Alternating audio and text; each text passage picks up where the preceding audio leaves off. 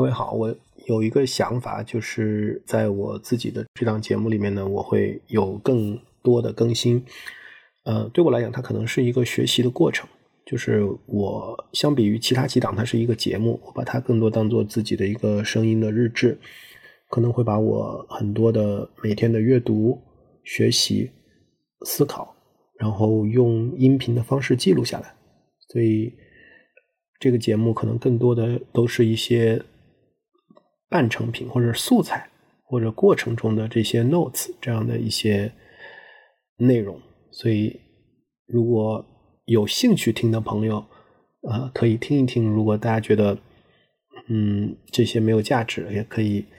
直接去听我个人的几档节目，那些节目都会是制作后的这样的一些成品、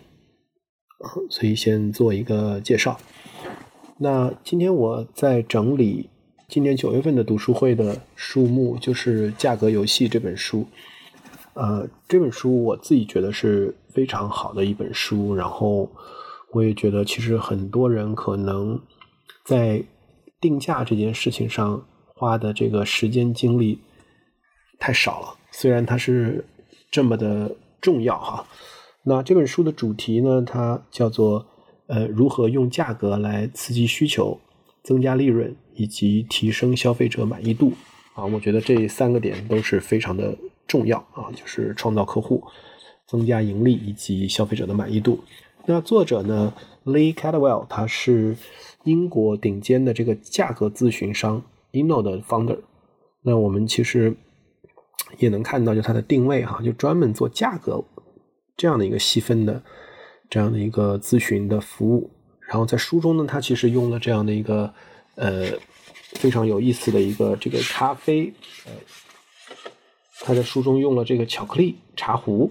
这样的一个非常有意思的一个案例。然后故事的这个主角 Maggie， 他在书中描绘他他说是一个营销行业的经济学家啊，我觉得也是一个非常有意思的定位。然后呢，翻译是前锋啊，这本书也翻译的非常好。那我是对照着英文版和中文版在一起来看这本书。呃这本书呢有十九章哈，就一共有十九章。那其实我把这本书从应用的角度来讲，其实我觉得它主要讲两件事情。一件事情呢就是我们从 how to 怎么定价，一件事情呢是呃怎么促销啊、呃。那在 四 P 里面呢，定价就 四个 P 里面 price 就 pricing 啊，就是是这个 P， 然后 promotion 是促销啊。那广义的促销呢，我觉得也包括推广、广告啊这样的一些投放。呃，那狭义的促销呢，我觉得更多的就是，呃，在这个陈列呃店面，就是临门一脚跟消费者沟通的这样的一个机制的这样的一个设计吧。所以，呃，我觉得也非常的精彩哈、啊，就是聊怎么来定价和促销。那我我传统上我有时候会跟我的一些客户还有一些我培训的同学讲，就是在整个的商业游戏里面，四个 P 里面其实三个 P 都是花钱的。呃，那产品不用说，你有原材料、有技术、有研发、有包装，然后这个 place 就这个渠道啊，这个渠道也是要花钱的啊，你要让这个消费者买得到，要让这个产品能够出现在呃对消费者方便的触达购买选择的这样的一个地方，通常都是要有成本的，就是渠道的这个成本。那促销很多时候也是要花钱的，对吧？就是你需要去请，最常见大家看在这个门店里面要做堆头，要要要安排促销员，还有你要可能要给返佣、给佣金、给这些东西，它都是需要花钱的。那这本书里面其实讲的两个呃，除了定价这个之外呢，在促销这个地方，就是说它其实用了很多的都是跟价格相关的促销的一些机制设置，所以不能说不花钱吧，但就是少花钱或者基本上不怎么花钱的这样的一个促销方式。所以就是围绕定价，一个是让怎么能够卖得更贵，以及通过价格的这样的一个机制啊，怎么能够卖得更多，我觉得是这本书的核心的这样的一个效用。那我觉得做对于任何一个做企业、做营销啊、做做品牌、做生意的人来讲，我觉得这本书应该都能够学到很多。所以这本书其实我是非常兴奋的。呃，我我是觉得这本书是完全可以当一门课啊来打造的。然后它也是把很多的这个行为、消费者行为的，还有跟心理学啊做了一些融合。那我现在在邀请这个复旦大学的市场营销系的这个徐倩副教授，他是专门研究消费动机、决策、心理啊这方面的。那我也希望就是呃等他时间 OK， 我们一起做一次读书会，然后能够呃结合他的学术研究做一些探讨。OK， 那这本书里面呢，我觉得在定价就是如何卖得更贵这个地方，它其实讲到了几个非常呃重要的原则和概念。那第一件事情呢，就是叫先定位后定价。那定位呢，其实它就是说你要去看，就是从消费者的角度来讲，他提出了一个收益矩阵，就消费者为什么要购买啊？这个呃，很像我之前在去讲销售这门课的时候，其实它有一个概念就是 pain， 就是 no pain no gain 啊，就是没有这个痛苦就没有收获，这是我们经常讲学习是吧？但是很核心的一个点是 no pain no change。就是痛苦是一个基本的情感动因，就是很多时候我们为了要买东西都是为了避免痛苦，还有一种就是我买这个东西是为了获得快乐，然后另外一种基本动因就是或者叫基本收益是物质层面的，就是时间和金钱，为了省钱啊，为了多赚钱啊，这个都是非常底层的收益。所以就是当我们去卖一个东西的时候，我们要一层两层三层一层一层的去挖它的消费者的动因，它的 motivation， 然后我们最终去看到最底层的这样的一个动因是归因到哪，在情感上的动因是什么，是快乐还是痛苦，然后是在收益侧是时间还是金钱。因为为什么做这件事情呢，就是当你通过这个收益矩阵，你把这个最底层的这个动机找到了之后呢，那你就可以去看到底你在跟谁竞争。那波特五力这个在五力分析的时候，其实提出了一个叫替代品哈，就是我们很多时候我们在做竞品分析的时候，我们会认为啊，我们是跟 A、B、C、D 同一品类啊、同一类别的去做竞争，但实际上有时候这几年我们看到了很多，比如跨界打劫，对吧？就是那方便面被谁打掉了？它不是被同行业里一个更好吃的方便面打掉了，它其实是被外卖打掉了。所以呃。很多时候你要看到的是说大家到底层都在满足一个消费者什么样的一个需求，因为如果从动因分析我们归因到底层，其实你会发现有很多 option 很多选择其实都是在竞争的。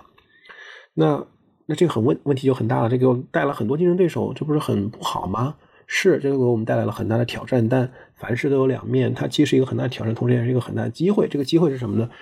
就是因为每一个竞争品都有一个价格区间啊，就我们叫 price spectrum， 就是低、中、高这样的一个价格带，你可以理解为是个价格带。所以如果我们能够有效的定位啊，找到一个可以去类比，可以去在底层上去相似的去满足消费者这样的一个情感或者物质收益的这样的一个底层的这样的一个动因和收益的话，那把我们的产品如果能放在一个更昂贵的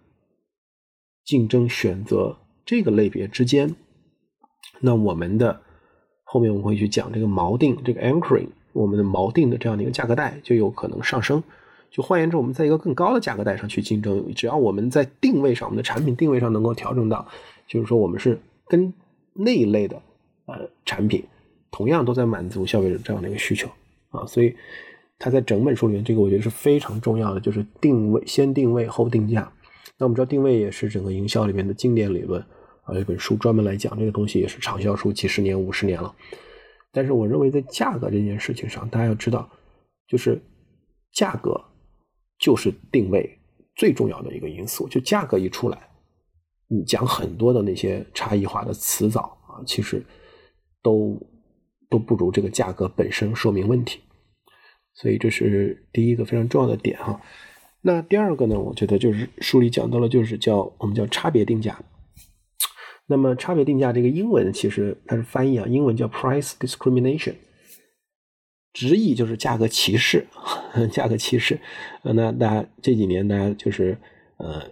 算法、啊、或者说这种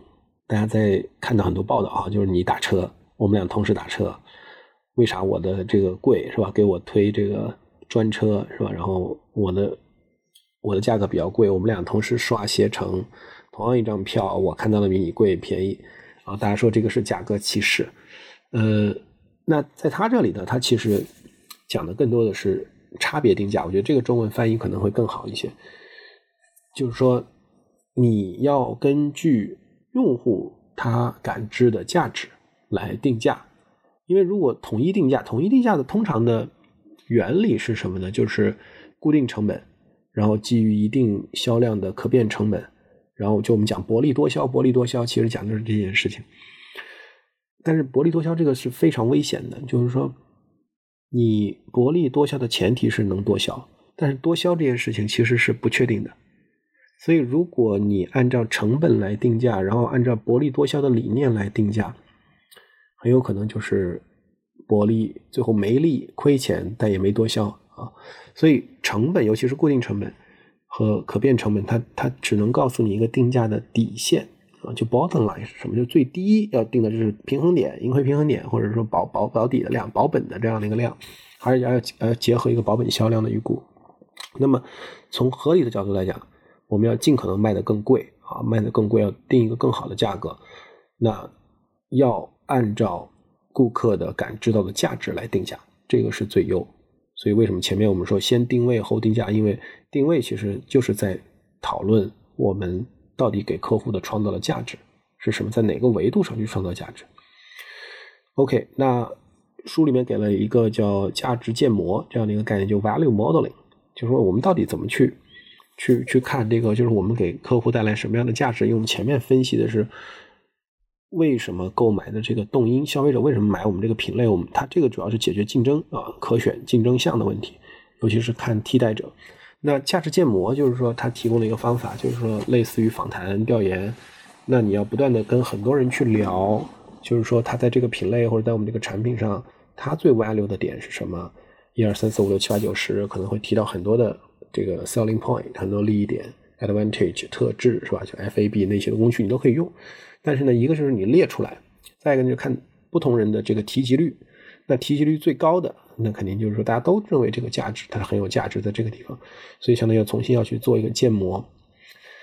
呃，市场细分也是定价里面很重要的一个点，就是结合我们刚才讲的差别定价啊，就是说因为你有不同的价值，每个用户有不同的价值的偏好，就是有的人更看重这个，有人更看重那个，有人更他更把这些当做这么多，有的人只看重一个，对吧？就是说，所以价格最终就是市场细分。这个时候我就很能理解，我们在打那个 Maximus 那个商战模拟的那个游戏里面有六个市场，对吧？一二三号市场，四五六号市场，为什么？就是一二三，大家会认为我们叫低端，现在看我觉得也不是特别准确哈。四五六我们叫高端市场，它的其实一个逻辑就是说，一二三号市场相对都是价格敏感型的，就是价格对它的影响超过 百分之五十 啊，甚至更高。所以像这种，就是说你价格一定啊，基本上你的定位或者说你的这个销量，或者说它是最最大的权重和影响。而四五六号市场，它其实没有价格影响，可能就是 百分之十。啊，最多不超过 百分之二十， 它它的更大的 value 点在另外的地方。那对于这些市场来讲，你要敢于定价，因为它最重要的点不在价格，所以你不要担心价格太贵了它买不了，因为这不是它最重要的点，而它最重要的点你们满足，这才是一个关键点。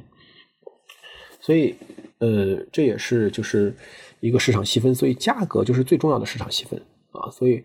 就是在一个价格带里面高中低啊，就是这个直接切分市场。那切的市场最主要就是切这个对价格敏感还是不敏感，但对价格不敏感的这个市场里面还会有细分啊，就我们讲的 good life 啊，然后这个 ultimate 极致型的，还有这个 pragmatic 这种实用型的，他们都对价格不敏感。说远了，那 OK， 回到这个，就是在上市前你要 launch 这个，你要发发出这个价格。我们知道还有很多的新车发布会是吧，大家那么等待啊，屏幕啪打出这个价格来啊，大家鼓掌。这个就是价格，这个在上市前要去校准你的价格，大家的压力也很大，因为大家都不知道这个价格，所以这要做一些测试。那测试呢，有时候你是直接测试，你就把你这个价格放给消费者，你问他你怎么样，你觉得这个价格怎么样，那消费者会给你一些 feedback。 但是很多时候这个时候他给你的 feedback 都不是真实的。跟什么比不是真实？就是说跟他在店里实际的购买行为会有偏差啊，这也很正常，就是每个人他并不是故意骗你，很有可能就是他呃所处的就是消费者他在不同的渠道环境里面，他对这个决策的这个想法是不一样的。所以更好的或者更多的时候，你要在店里去观察他的实际的购买行为，然后看这个实际的购买行为给你带来一些什么样的启发。同时你也要考虑自己所开发这个产品，你的 vision 就是你的想法到底是个什么样，这个也很重要。所以定价既不能就是光看消费者用户，也不能光按照你自己的来，所以它是一个综合啊，一个综合。所以基于这些考虑呢，其实我们还可以做的一件事情就是叫重构定价，就 reframing the price 啊，就我们讲调价或者说重新来定价。那定价以后的价格的调整，其实你可以用很多种方式来进行。我们讲的更直白一点，像涨价啊，怎么涨？就是同样的产品你怎么涨价，对吧？首先就是说你要是有有涨价的这样的一个底气啊，因为好的产品，因为我们知道通货膨胀，你如果不涨价，其实就是变相在降价，因为货币的购买力是在衰退的。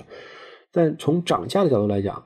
你怎么涨，涨得舒服，涨得合理，让消费者就是没有感觉，最好是，对吧？甚至买的更多。所以这个时候有几通常有几种方法，一个就是说呃，改变包装尺寸啊，小包装大包装，最经典的是可乐，对吧？大家看可乐，可乐推各种各样的这种包装的哈，就是这种来去变相的涨价。同时呢，你也可以就是说通过添加额外的产品特质来涨价，就是说这样的时候大家觉得因为你这个东西有了新的特质了，所以它不是同一个东西了，所以涨价是有原因的。同时呢，你也可以去呃把基准价格提高，同时给折扣，用这种方式，就是你涨价但同时又给一点折扣，短期的折扣，去让它没有那么敏感啊，因为大家会看到也会注意到你在给折扣。还有一种就是说你不断的频繁的调啊，你调的多了，消费者其实他他也不记得你之前的这个价格，所以他他没感觉。因为所以最怕是什么？你长期就是一个价格不动，大家都知道你这个价格，是吧？可乐，我记得以前最早可乐一块多吧，或者两块，这时候你你涨一点，大家就很明很容易看到啊，就很赤裸。所以前面这本书的几章都是在讨论这个，就是怎么通过定价能够卖得更贵啊。我自己是很期待，就是在我们这次做读书会的时候，有很多听友大家能够来一起举一些例子啊，就是说呃怎么定价定得贵，同时怎么涨价这件事情。涨价并不应该只是奢侈品这些品牌的特权，但这几年呢，其实关于呃，比如说什么什么雪糕、刺客，对吧？呃，包括最近的这个花西子、李佳琦直播间里面关于就是说花西子到底贵不贵？